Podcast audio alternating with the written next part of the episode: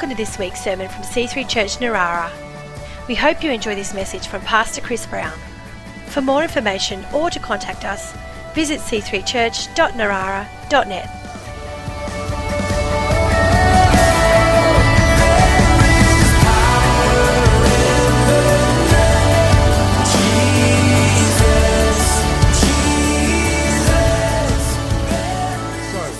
Um, uh, Isaiah chapter 60. I want to start with this and I'll give you a few scriptures later. Arise, shine, verse 1 and 2. Arise, shine, for your light has come, and the glory of the Lord rises upon you. Have you heard that before? Maybe you've read that before. Look at verse 2. See, darkness covers the earth, and thick darkness is over the peoples. But the Lord rises upon you, and his glory appears over you. Nations will come to your light, and kings to the brightness of your dawn.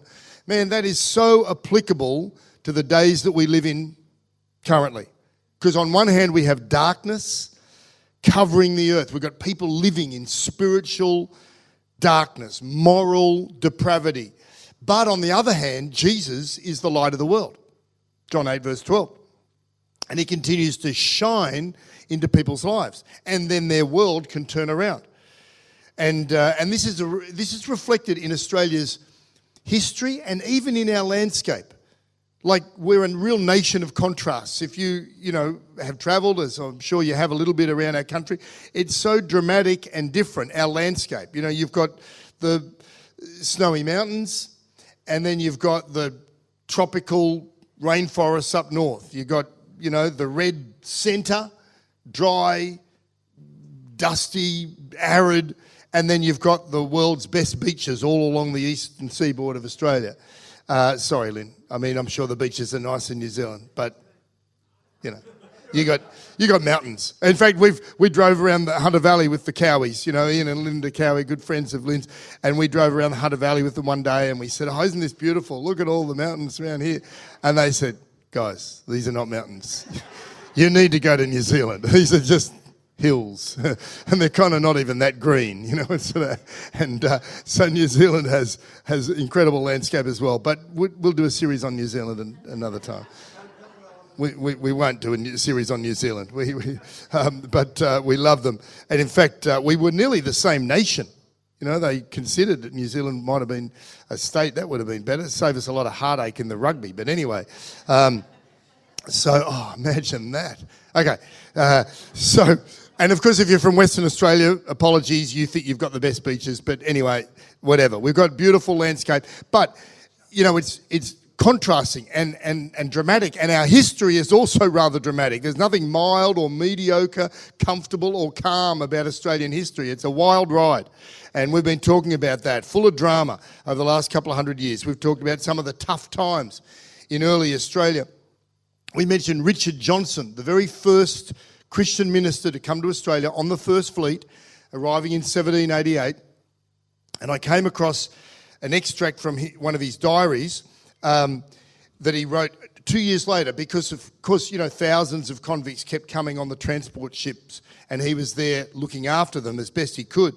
Two years after he arrived, he wrote this in his diary August the 21st, 1790. Wow, so that's like one week and 232 years ago. And he wrote, um, have been very much employed since the arrival of this last fleet. These came in here in a most deplorable situation. Nearly 200 died upon the passage, and since their arrival, I have buried above 100 more. Numbers yet sick, some likely to die, and others never to appearance will be fit for any employment. Never did I see such a scene of misery in my days, in every sense, truly wretched, naked, filthy, dirty, and covered in lice, and many of them unable to stand, to creep, or even to stir hand or foot. Have been a quite a great deal amongst them till I have come home quite ill. I mean, isn't it amazing that we ended up with a civilized, successful society that survived when they started with those kind of conditions? And, uh, and yet living conditions have improved and Australia's prospered. But we've still had this long, dark history of suffering, tragedies, injustices, Uh, but this series that we've been shining a light on, you know, of the, the many positives in our history. And we've reflected on, you know, in the news and, and classic history of Australia is sadly just focusing often on the negative. And we've noticed that we've got some very positive things in our heritage and history, like the blessing of the gospel coming with that first fleet. As problematic as it was to bring European settlement to Australia, uh, the gospel came and it was spread not just around Australia but beyond, because we had a lot of Aussie based missionaries bravely going into the South Pacific and, and bringing uh, the gospel to those nations where people were living uh, in abject poverty and cannibalism. And you go to those nations these days and you've got a very strong Christian presence with great generally uh, Christian ethics running through their society. Um, we've heard about a lot of great uh, revivals, well documented but often not publicised throughout our history in cities, in rural settlements, and we had our guest Katie Dunstan sharing about how God's moved in Indigenous communities like hers very powerfully over the years and continues to do so. We've noticed the strong Christian influence that's often been in our government and in other institutions, and we've reflected on how good it is that we've had so many people from different countries and cultures and races and ethnicities from all over the world coming to Australia, and yet we've maintained this cohesive society. We are probably the most successful multicultural society in the world. So we should appreciate that. It's awesome.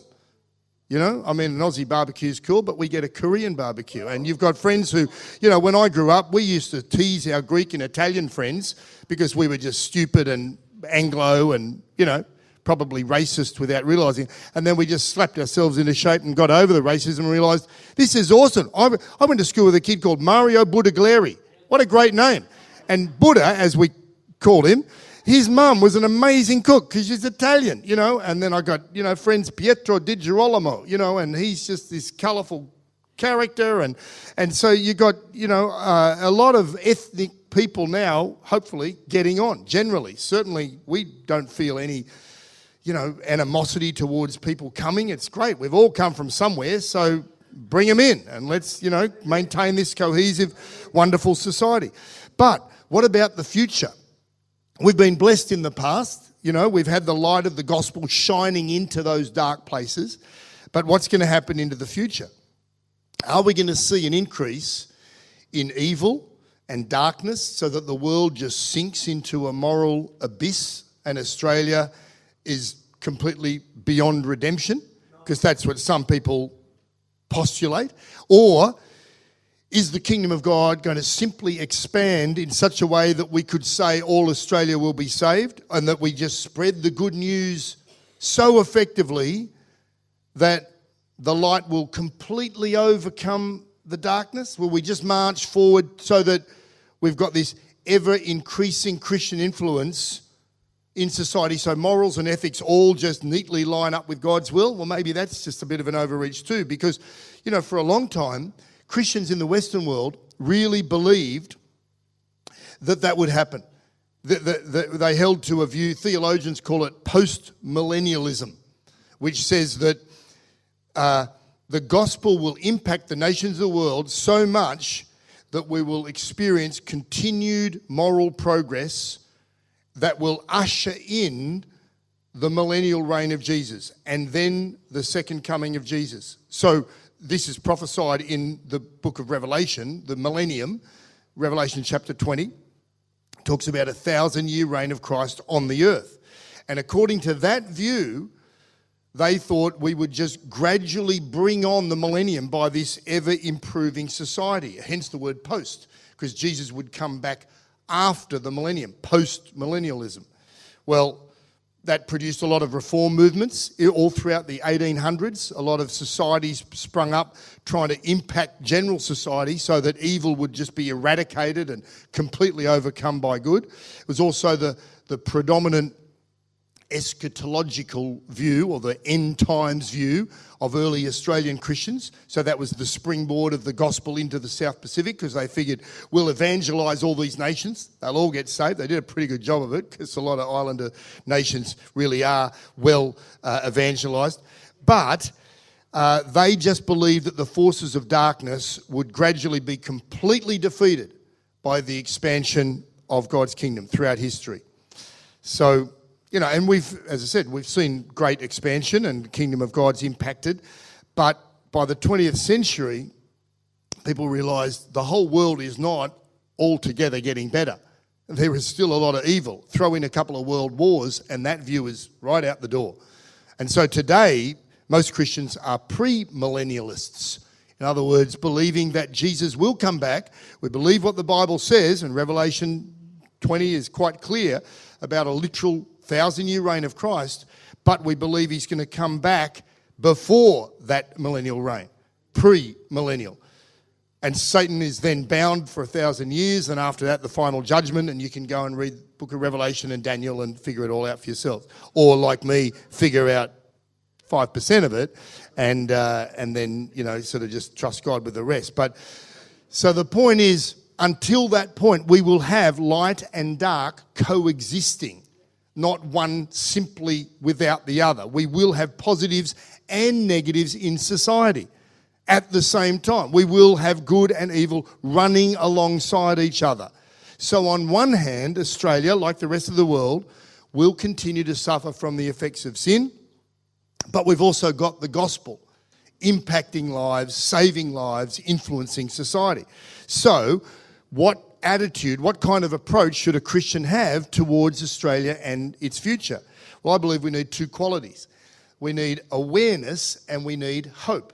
And what I mean by that is you need to have a realistic awareness of what is going on in the world and not just put your head in the sand. You know, we know the the world's gone crazy, as they say, and it's influenced by sin and it's covered by darkness. But rather than just being angry at it or overwhelmed by it or influenced by it, we bring the influence and we live with hope because of what Jesus has done. So I want you to see a few Bible verses because this is how we build our lives on the Word of God and look at what the Bible says. Here's a few, you could jot them down, meditate on them later and they lead to one overwhelmingly strong point to capture in your heart. Psalm 90, sorry, Psalm 39, verse 7 says, But now, Lord, what do I look for? My hope is in you. That's pretty clear, isn't it? David had ups and downs. He had all the world had to offer. He was the richest man on the planet. Imagine that. He was the Elon Musk of his day. You know, he didn't have a spaceship, but he had a pretty good chariot, and uh, he had everything in the was. He realised my hope is not in riches, it's not in power, prestige. He had it. He was a cool dude, you know, amazing warrior. He had people uh, applauding him for all. He was a he was a songwriter. He was like a pop star. He was he was like you know the combination of a conquering general and some cool rap star whose name I don't know, but I look towards these people to come up with the name. Thank you, whoever you just said. Yeah, yeah. Um, you know, and so, but look what he says My hope is in you. And that is the theme right through the Psalms. His hope is in, in the Lord. Look at Romans chapter 12, verse 12. Here's a guy, we did a whole series on the book of Philippians and looked at Paul's life and how he had suffered, but he was full of joy when he wrote to the Philippians. And here he is writing to the Romans, uh, and he says, Be joyful in hope, and patient in affliction, and faithful in prayer. Wow, he knew how to do all those things. He had been afflicted, but he was hanging in there. And he was faithful in his prayers. But look, he was full of joy and he had hope. Hope is this quality that God provides for us. He wants us to take a hold of. Look at a few chapters later in the same book, Romans 15, verse 13. May the God of hope fill you with all joy and peace as you trust in Him. It's up to you. You don't have to trust in Him, you can just be full of misery. Your choice. But if you really trust in God, ah, your heart is filled with hope. So that you may overflow with hope by the power of the Holy Spirit. So you overflow so much, other people pick up on it. Oh, the world's terrible. Have you read the news? Yeah. Well, doesn't it worry you? Look at climate change drought's going to never have living in permanent drought. I just read an article this morning in the newspaper. Says that the trust in our government is at an all-time low. Oh, can't, terrible, you know. And, and it's so easy just to get totally negative, you know. But you are overflowing with hope because you trust in the Lord. And that's touching other people. Well, why aren't you so depressed? What, why aren't you so worried? Because I've got someone else I trust in.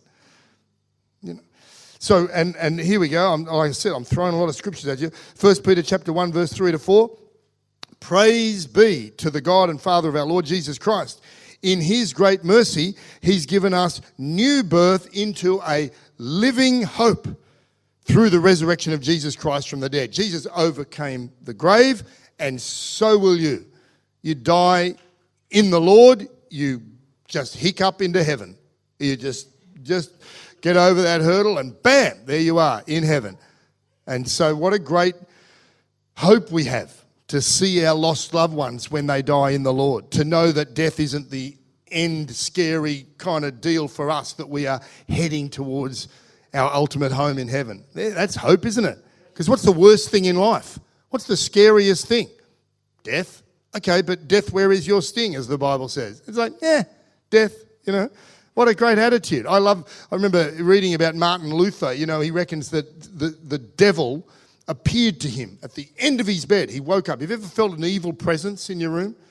You know, you, maybe you've slept somewhere that you're not used to and you forgot to pray over that room. Man, I've learned that lesson. You pray over. You go and stay in a hotel, and especially in some countries of the world, you pray over that room. But if you forget, you, eh, eh, eh, you might feel. And they reckon that Martin Luther, he wrote, he woke up and Satan was at the end of his bed. He sat up. He went, Oh, it's only you. And he went back to sleep. And he just had such an attitude of like, Nah, I'm a child of the king. And I've figured it out. I'm saved by grace through faith, you know, it's not by works. So we live with hope.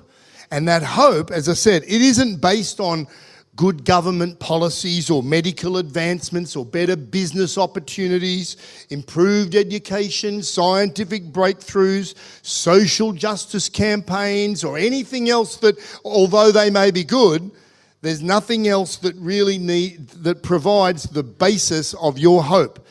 The hope for Australia is in one word, one person, one name, one Saviour, Jesus. And He's our hope and He is there for others. And where is He? Is He way up there, so distant, so far from people? Oh no, we forget sometimes how close He really is. Back to the Bible, look at Colossians chapter 1. Have we got that? Chapter 1, verse 26. The mystery that has been kept, there it is, kept hidden for ages and generations, but is now disclosed to the Lord's people. That's you. To them, to us, God has chosen to make known among the Gentiles the glorious riches of this mystery, which is Christ in you, the hope of glory. Oh, look at that. We got ran out of room and then boom, the hope of glory. It's got its own page. Fantastic. Christ in you, the hope of glory. Where's Jesus? In you. He's in you. You give your life to Christ, He comes, He fills you, and He fills you with hope.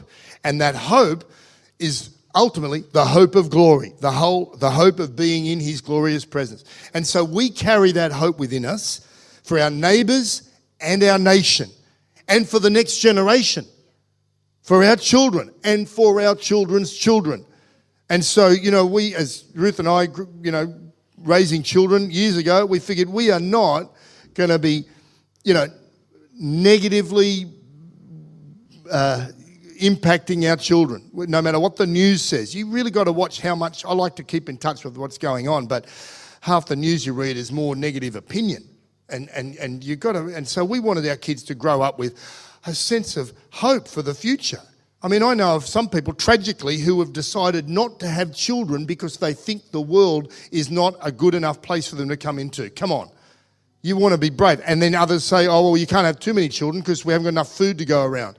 When I was a kid, they used to say, well, the, food, the food's going to run out. Remember, if you're old enough, remember this? They're talking about we're all going to have to eat seaweed. We're going to have farms on the bottom of the ocean. I mean, no offense, if you like seaweed, I've seen my grandchildren inflicted with seaweed. And I says, oh, it's a great snack. I'm like, that, that's disgusting. My I say, here's some money. Kids, we're going to Macca's. I'll give you some real food. Yeah, come on, have some chippies. Yeah, the kids light up.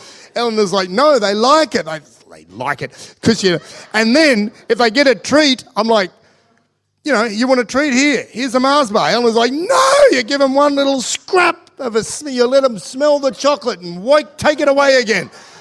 We all start off like that, Eleanor. We all, yeah, she's too. Give it a few years. Your sister didn't even know what anything but water was. We were like, right, and she, and then, and then she discovered sugar uh, at the age I don't know what. We tried to, you, you know what I mean, parents. You try, you start, you try. You're all very altruistic. Oh, my children, they just they eat seaweed and they love it. You send them to a couple of birthday parties. They come back and go, Mum, you never know. Well, guess what? They, they had cake with real sugar. And they're covered in chocolate, and it's never the same again. Anyway, I don't know where I am. Sorry. So we wanted to raise our children well. And I don't, but I'm just saying, you know, you want to raise your kids with hope. I think that was the point, and I got waylaid. Um, something about, I don't know how we got onto food, but. Uh, but, you know, really, we should pass on that hope in the Lord for our children. Yeah, so there is great hope for them. That's what I was saying, how some people are, you know, concerned about bringing their kids into the world and all that. There is great hope to enjoy a great life, to serve God's purposes in the future, to impact their generation, not to be bound up with fear and worry about politics, economics, the climate, wars, whatever, to live with hope and, you know, hope produces confidence for life. You know, it's like, it's going to work out. You're just confident. It's going to be fine. Like, well, on what basis? But look at the news. Yeah, I'm reading the Word of God. I don't look at what's going on there. I look here, and the Lord's in here, and I'm full of, you know, a positive attitude for life. It's not made up. It's not just a positive mental attitude. It's not being, what do they say, a Pollyanna, you know, some silly tripping around without basis. You've got every reason to be positive and hopeful for the future and for our nation. And we carry that impacting, influencing other people. You know, on the sporting field, when you're confident, you know that feel, I mean, back in the day, you know, some of you older blokes like me, those days are long gone. But you remember, if you're in the distant past of the days, you run out onto that sporting field and your team has been doing well all year, or you rock up at that race and you know the guys that you're better than. And you're like, I'm going to I'm gonna whip you. You know, I know in, in athletics, you, you get to the, you know, you've seen them before, you know your competitors and all that. That confidence, you perform so well when you are confident, when you know, oh, yeah, you remember that, remember that feeling, boy, you know. And so, um, and so that is how we should carry ourselves in this world. Not prideful, you know, there's just confidence, just hopeful, just knowing, hey, I'm on the winning team.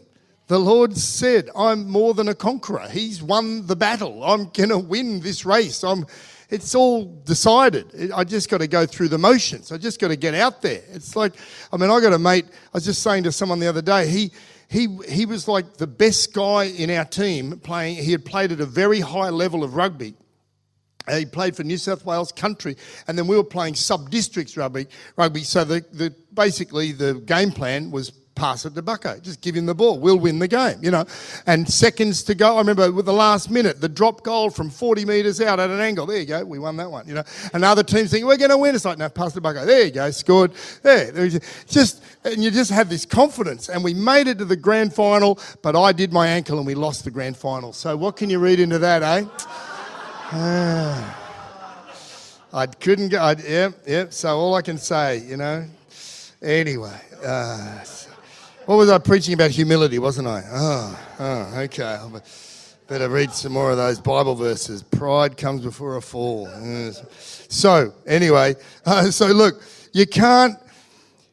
Australia's always been a land of opportunity and, and will be into the future. And I don't just mean in a sense of like business or worldly success. I mean as far as those with faith and willingness to grab a hold of the call of God, a ministry that makes a difference in the world, your destiny in God is waiting there and you want to grab a hold of it. Because look, we can't accurately predict the future. We don't know what it's going to look like, but we, what we do know is that we can live for God we can trust in Him. We can be filled with the Holy Spirit. We can reach out with the good news. We can pray for our country. We can carry the kingdom of God, carry His presence, carry that heavenly influence onto earth. And, and, you know, Jesus said, like I said, John 8 12, he said, I'm the light of the world. But he also said, You are the light of the world. And so when we notice the darkness, we're not surprised by it, we're not overwhelmed by it. In fact, in fact, when things get darker, thing, light just gets more noticeable and more attractive. You know, you, have gone caving or you've been, you know, searching for something uh, in the house and it's all dark. The power blackout lights are out. I mean, candles, candles are gone. You've all got phones now. It's all fine. It's no big mystery. No big, you know. Back in the day, you get a blackout. All the kids would scream. You got to search for candles. All right, kids, find a candle. Now kids just go, yeah, whatever. Turn on their phone. They just, just keep scrolling on Facebook. Yeah, whatever. When's the power? I don't care. You know, power. But you know, if something's if it's a dark situation, the darker it gets. Oh, oh, there's the light. Wow, you appreciate it, you notice it, and so that's what it's like in the world. If things are dark, it just the gospel is just even more attractive. It's more appealing. If people hit, what do they say? You you can't look up till you hit rock bottom.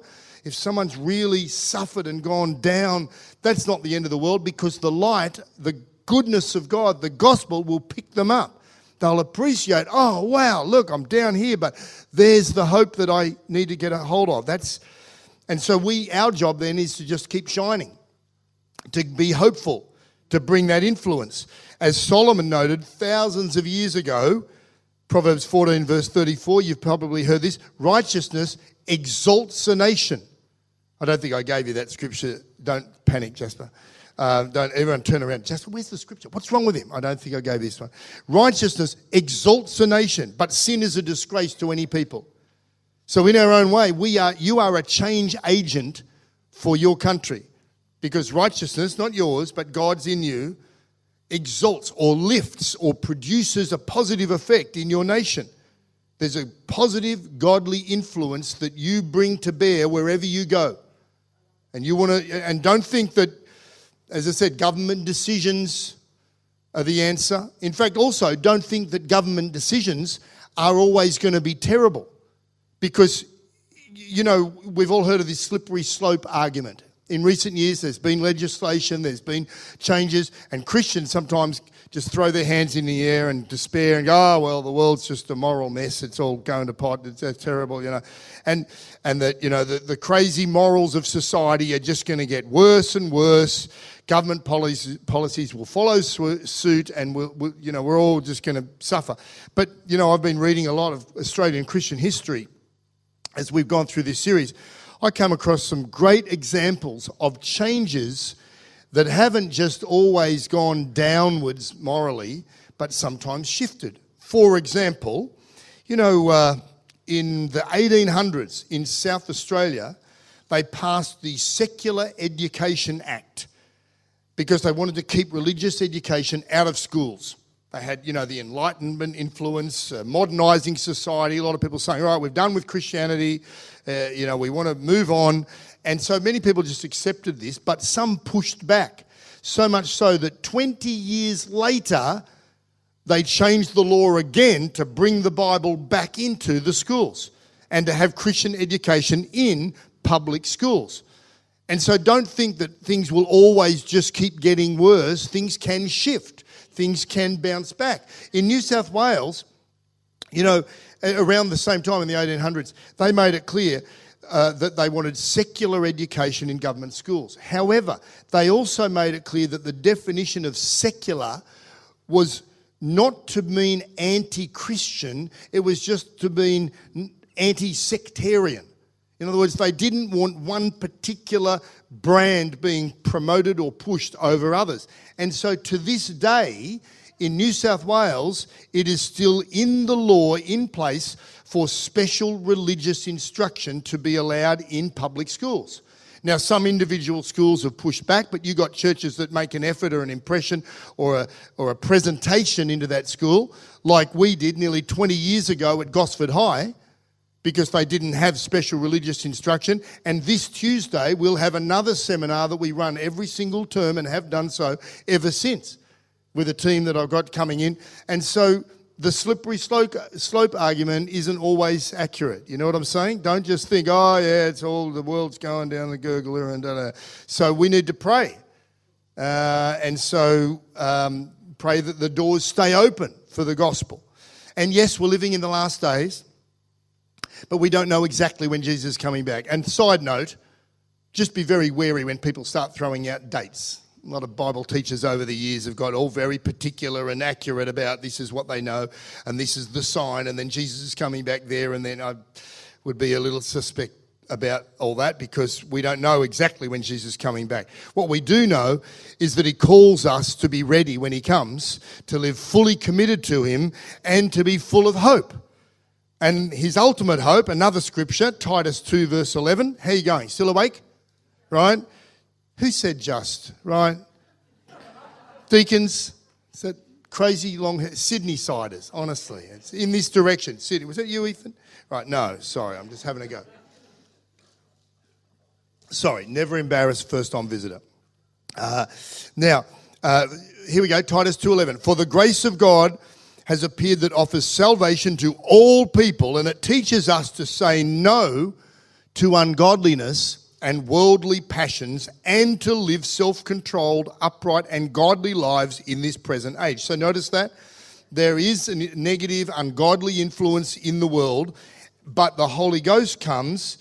The grace of God is upon us so that we can say no to that. You can live counterculturally, not anti culture, not against culture, not against people, but in God's culture, bringing God's kingdom culture into society. And while, verse 13, while we wait for the blessed hope, the appearing of the glory of our great God and Savior Jesus Christ. So there's the ultimate goal, the ultimate target or focus of our hope. And so this is a time for the church to rise with hope, not just to, like I say, be overwhelmed by the darkness. We should be passionate about our faith, our calling, to be unafraid of whatever the world throws at you, even if it is problems or persecution sometimes that might arise from you standing up for your faith. Be excited about Jesus, you know, coming through you to a hurting world. Because, you know, we, we want to be followers of Jesus, not just, I don't know, looking for more followers on social media. Just, uh, you know, con, con, committed to Him. So, in the meantime, we expect more darkness, but also more light, yeah? Until he comes back. More evil, but also more good. And I'll, I'll finish with this um, passage that we've come to uh, a number of times throughout this series. I think it's really pertinent for the time that we're living in. And this came through uh, our, our preaching, the prayer meetings that we've had. And uh, this is Haggai chapter 2, verse 6 it says, This is what the Lord Almighty says. In a little while, I will once more shake the heavens and the earth. Well, isn't that just so true of the last couple of years? Crazy COVID related stuff. And the Lord is allowing it. Shaking the heavens, the earth, the sea, and the dry land. I will shake all nations. And what is desired by all nations will come. That's the Lord Jesus. And I will fill this house with glory, says the Lord Almighty. So that's where God meets with people. His church, his people, his family. The silver is mine, the gold is mine, declares the Lord. He's sovereign, in other words, he owns everything.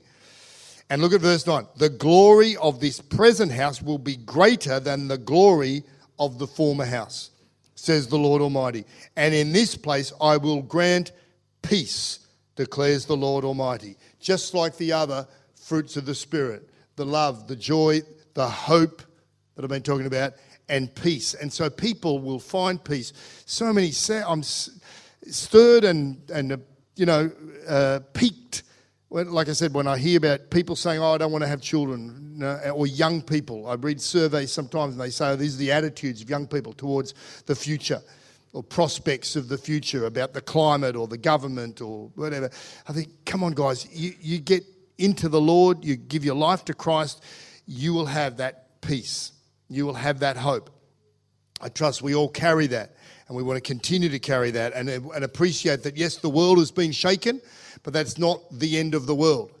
the end of the world will come when God's ready. Jesus comes, not because we have too many droughts or too much rain or whatever. The Lord's in, in control. And in the meantime, we pray for his peace to come and for the glory of God to shine and for people to be attracted to it. Amen? Come on, that's our future, that's our hope. So let's pray. And then I'd love us to get the band up and, and, and join in this time uh, with that wonderful prophetic declaration of God's goodness over our nation. Come on, let's pray for a moment. Father, we thank you. You are the hope of all nations and all peoples, and we want to attend to that, and lay our lives down, and receive you into our hearts and, and follow you. And, you know, just before we finish, while we're seated in God's house, in God's presence, I want to encourage you and challenge you, if you've never done this before, to give your life to Jesus. Surrender your life to Christ. That's, you know, that's what it is to be a Christian, not just attend church or be a nice person or own a Bible or behave yourself. It's a life that is just surrendered, submitted, and sold out to Jesus to make him your Lord and Savior. It's the best decision you'll ever make. It'll set you on a pathway eventually to heaven, but before that, a pathway where you fulfill God's calling, God's plan for your life. He knows the plans that He has for you. They're good, they're to give you a hope and a future. But it's your choice. And I want to encourage you. It's a very simple prayer. I'm not going to ask you to put up your hand or come out the front, but I encourage you to pray a very simple prayer that says, Jesus, forgive me for my sin. Because by nature, we don't live for God. We tend to run against Him and against His ways and word.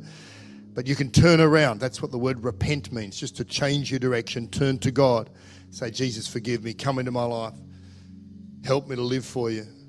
Help me to follow you. Help me to find out what that plan is. And then you start reading the Bible. You start talking to God. You start listening and obeying the leading of the Holy Spirit. You join a good church like this one. You get people around you who follow Jesus. I encourage you, maybe for the first time or as a recommitment, to pray a prayer like that, or come and talk to me afterwards, or someone here help you figure out how that looks, and we'll give you a Bible and some literature to follow Jesus.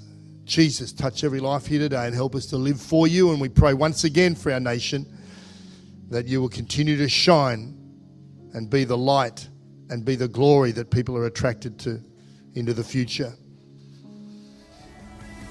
Amen.